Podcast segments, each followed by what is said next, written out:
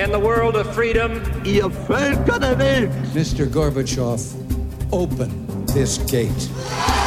Mr. Gorbachev, tear down this wall.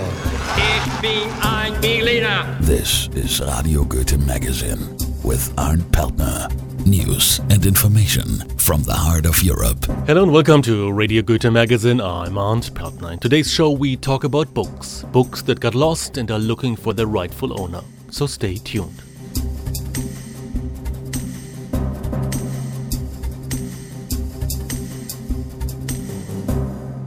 But first, the news. Radio Goethe Magazine. The news with Nina Paula. Berlin. Green energy is booming in Germany, but experts warn of a cloudy future. Renewable energy made up more than 14% of Germany's electricity consumption in 2007, but further progress may be hindered if government support is cut back, according to new statistics. Although wind energy played the biggest role in electricity consumption in Germany last year, investment is actually falling in the sector, resulting in fewer wind parks being built. The cost of building wind turbines has risen by 15% to 20% in the past few years. Germany's fast-growing renewable energy sector, employing some 250,000 people, is often criticized for relying too heavily on government support. Berlin. Germany's smoking ban spreads more and more through the states. At the start of the year, 8 of the country's 16 states introduced a partial ban on smoking in restaurants and bars. Berlin, Bavaria, Brandenburg, Bremen, Hamburg, Mecklenburg, Western Pomerania, Saxony-Anhalt and Schleswig-Holstein joined the three states already cracking down on smoking. Lower Saxony, Baden-Württemberg and Hessen in the ban. 3 more states, Saxony, Saarland and Rhineland-Palatinate, will impose their smoking restrictions in February. In July, Thuringia will follow. The latest measures follow the federal government's ruling to ban smoking on public transport from September 1, 2007, which included taxis, buses, trains and planes anywhere in Germany. Berlin. The Rolling Stones movie Shine a Light will kick off the Berlin Film Festival Berlinale on February 7th. The movie from Martin Scorsese includes a concert footage, interviews and archival material. So for the first time the Berlin Film Festival will have people dancing. The director and band are expected to attend the screening. The festival is just a little bit younger than the Stones are. Since 58 years, the Berlinale is one of the most important festivals for introducing new talents and bringing non-mainstream films to a wider audience. It is also notable for having an audience made up of both the film industry and members of the public. Berlin. German hip-hop unfortunately gets as real as in the US. In Berlin's district Neukölln, the rapper Massiv was shot 3 times by a masked man as he stood by his car talking on his cell phone. He was hospitalized and reportedly lost a lot of blood, but he chose to leave the hospital later in the night. Now many are wondering if German gangster rap is finally living up to its name. Although the motive behind the attack and the identity of the assailant are still unclear, there's speculation that the attack could be related to rivalry with other gangster rappers or gangs. Nuremberg.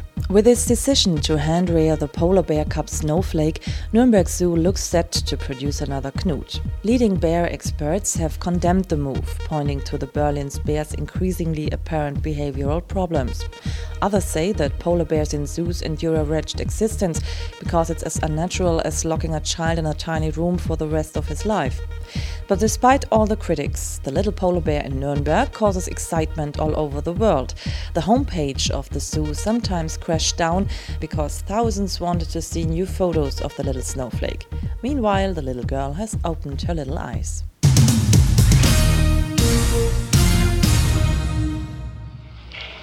Will you state your full name? Julius Streicher. Will you repeat this oath after me? I swear by God. Ich schwöre bei Gott. The Almighty and Omniscient. Und Allwissenden. That I will speak the pure truth. Dass ich die reine Wahrheit sagen. And will withhold and add nothing. Nichts verschweigen und nichts hinzusetzen werde. Herr Zeuge, geben Sie dem Gerichtshof zunächst eine kurze Schilderung Ihres Werdeganges. Ich möchte das Hohe Gericht bitten, mir zu meiner Verteidigung eine sachliche, kurze Feststellung geben zu lassen. Erstens. Well, you really ought to answer the questions that are put to you. Euer Lordschaft, das kann mein Verteidiger jetzt nicht sagen, was ich sagen muss. Das kann nicht. Meine Verteidigung hat mein Verteidiger nicht so geführt oder führen können, wie ich es haben wollte, und ich möchte dem Gericht das bekannt geben. This is the voice of Julius Streicher, the infamous Frankenführer, the leader of the Nazi party in Franconia, Bavaria, and publisher of the most anti-Semitic paper, Der Stürmer. Streicher was brought to justice at the war crime trials in Nuremberg, the city from where he spread his hateful speech. He reigned like a king, treating opponents and especially the Jewish citizens of Nuremberg like lower class, not worthy of living. About 40 million books have been destroyed in World War II. Between 1932 and 1944, the Nazis tried to extinguish every aspect of Jewish life in Germany. Julius Streicher let his Nazi hordes collect all books of Jewish citizens in Nuremberg. In the so-called Streicher Bibliothek, the library of Julius Streicher, he had books of all kind, from French school books to Jewish history books up to Hungarian storybooks.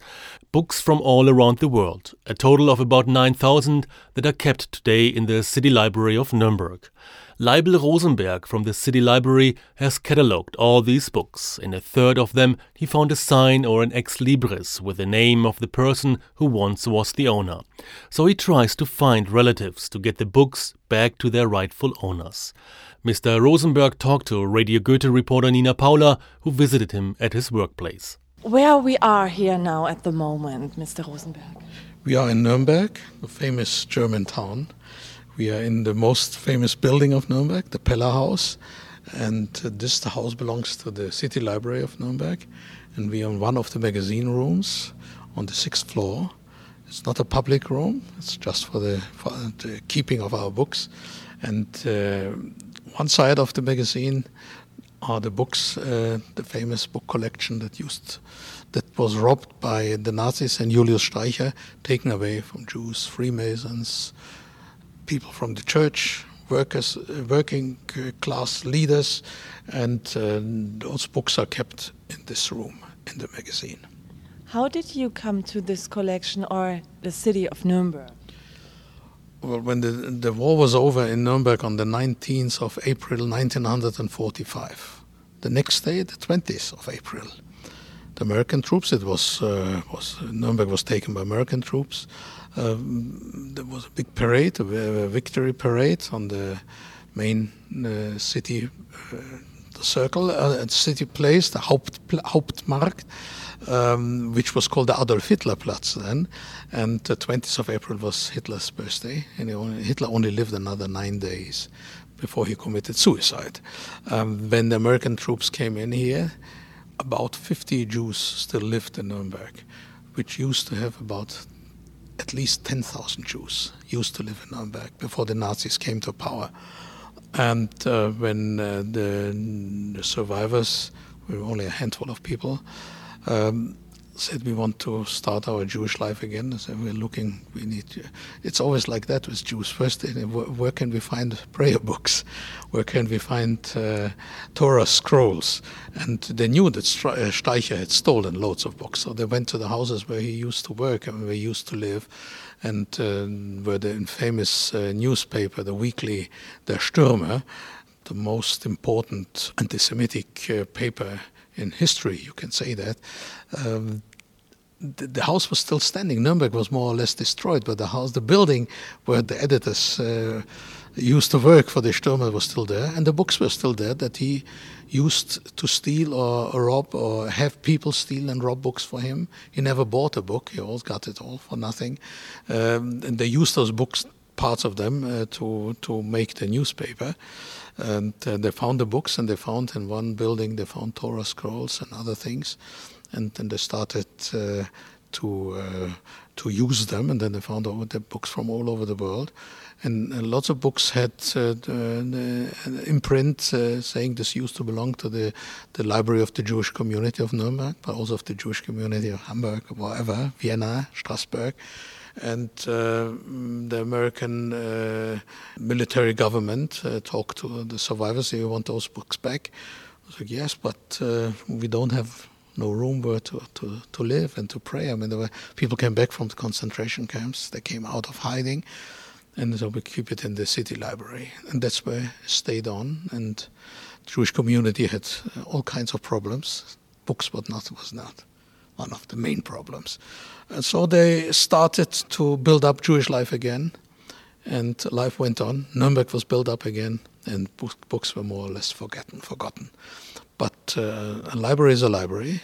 We take care of books, so we put them up in shelves and put some science on them, and people knew that we had those books, but nobody knew what kind of books they really were, how many there were. I know more than 10 years ago, the focus was again on those books, and the Jewish community said, we don't want those books to be given away. The collection used to be obviously very, very big, and most of those books that were found after the war in Europe, and there were more books found than people. 50 million people were killed or murdered in the Second World War. Jews were only part of them. That's obvious, but people are more important than books. But on the other hand, books can live for a long, long, long time. And if they have signs on them, if they have writings in them, nameplates, then suddenly a book turns into a historic document. It turns into a bit of memory, and it gets a very strong emotional, psychological, historic, ethical, moral, whatever you want to use, importance. A very simple old school book suddenly becomes a memory for a Jewish girl or boy or somebody else. And to find those names in the books is very emotional. And when you find them, you want to know about them. So who were those people? So you start to do research. So you turn into a kind of detective or Sherlock Holmes. You have to use all kinds of instruments to find out who were those people.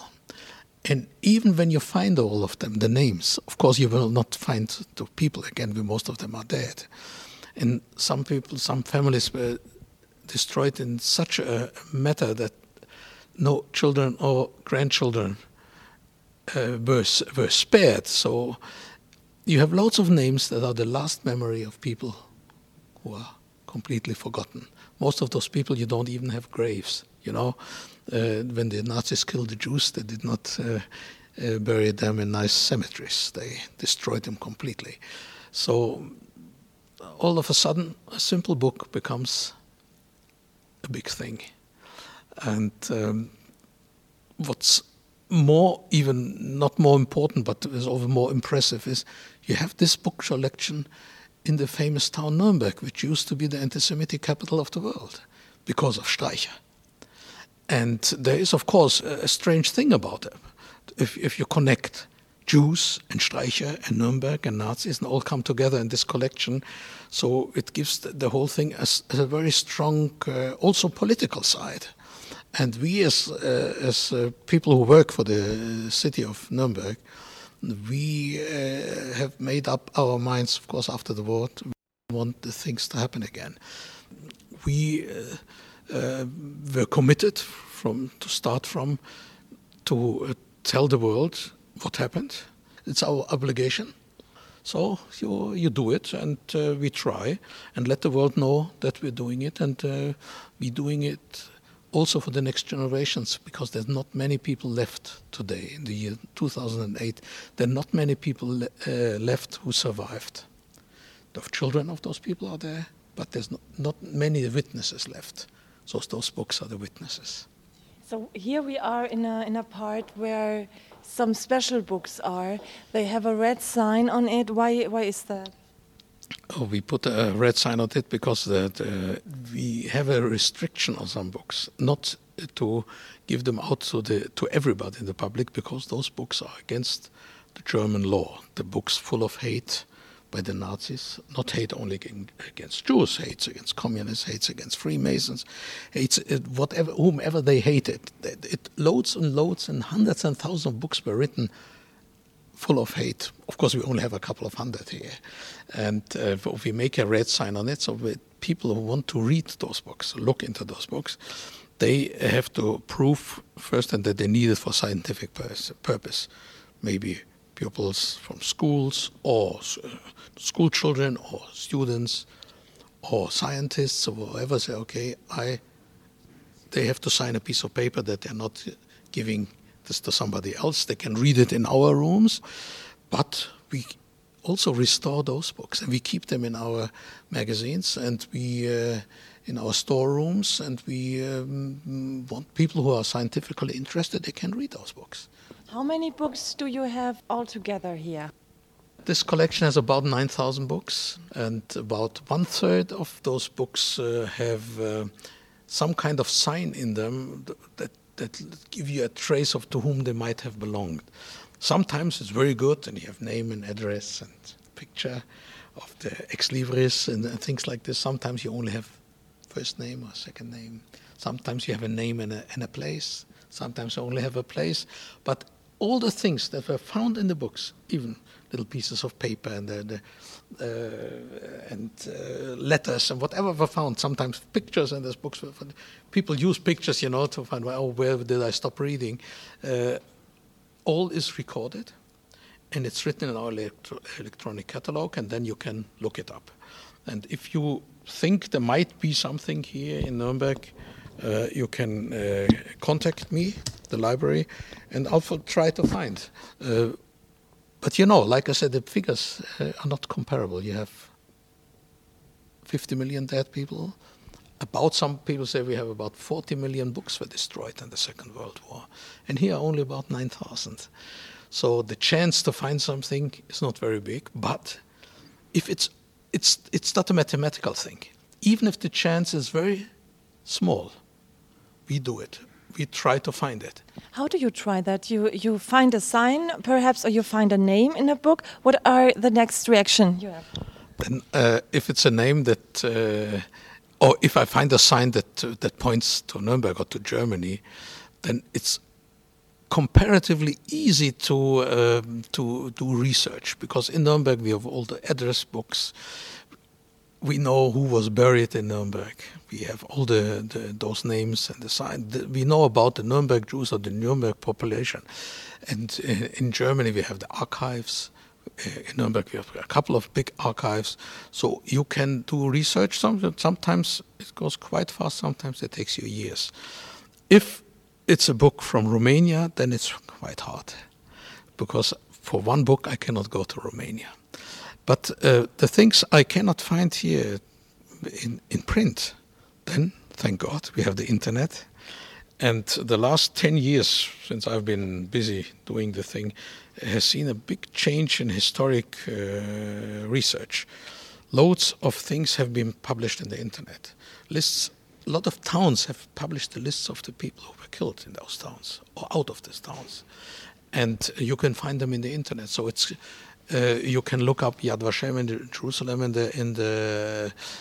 the name list, and you can look up other name lists somewhere else, people from France or from Holland, and most countries have published lists like this. So if there were Jews, then it's compared. You have a bigger chance, but you always have to keep in mind that people were extinguished in such a way, so thoroughly, that there's no trace left. So then you try to find. If you don't find, then you leave it like this. Then you sometimes, it happened quite often, you think, we'll never find anything about this person. Then 5 years later you find something. Either you find it in another book in your collection, or you find it because somebody else found something in his collection and published it. And then you put it all in your computer. We all work with computers. Those old books cannot be... you can do anything with those old books without the modern instruments of the internet and of electronics. Otherwise, that's funny, because the older the book, the more electronics you need, and you go about it like a detective. That's how you do it. And how many people have already called you or contacted you because they found a name on the list? Well, I don't have a special list. I've been contacted by hundreds of people. I've been visited by hundreds of people. And most of the times you don't have anything. But sometimes people call, do you have something about this? And then you find it. And then when we know for sure, because we want to be correct about this. After all, we're still Germans. We want to be correct about it. If, you know, in a situation where everything was incorrect, we try today at least to behave correctly. If we're sure this was a person that has a real connection to that book, sometimes I have people here in my visiting me who I presented with their own books which they did not know anything about after 70 years that they got as a child. And those people, of course, everybody is very moved and I said, do you want this book back? And some people say, no, what should I do with this book? I haven't seen it in 70 years. I didn't even know that it still exists. But, and my children, they don't speak German. They can't read the old German writing and printing and so on. There has no interest for us, only an emotional interest. But it has. They understand that it's an historic thing, and then it's a historic landmark actually, and they say, oh, we're pleased that you publish it in the internet, and we know there's a little bit of memory for my grandfather. So I think there will be, or there have been, and there are still so many emotional moments for you. Yeah, the whole thing has been very emotional, and it still is. Not every day is like, you have routine and you do it professionally. It will never be without emotions. But you don't know what comes around the corner next day. People just open the door to my room and they say, listen, my name is this and this, and I'm related to that and that and that person, and do you have anything? And if you don't have anything, what do you know about my family? Sometimes I find things, yes. So do you have an example for such an emotional moment? Or one thing you remember very special? Yes, I found a book in my collection about a person in Nuremberg, woman, a lady who used to live in Nuremberg, who survived the Nazis, a Jewish lady, and she went in exile and she came back after the war. And I had a stamp in one school book of her.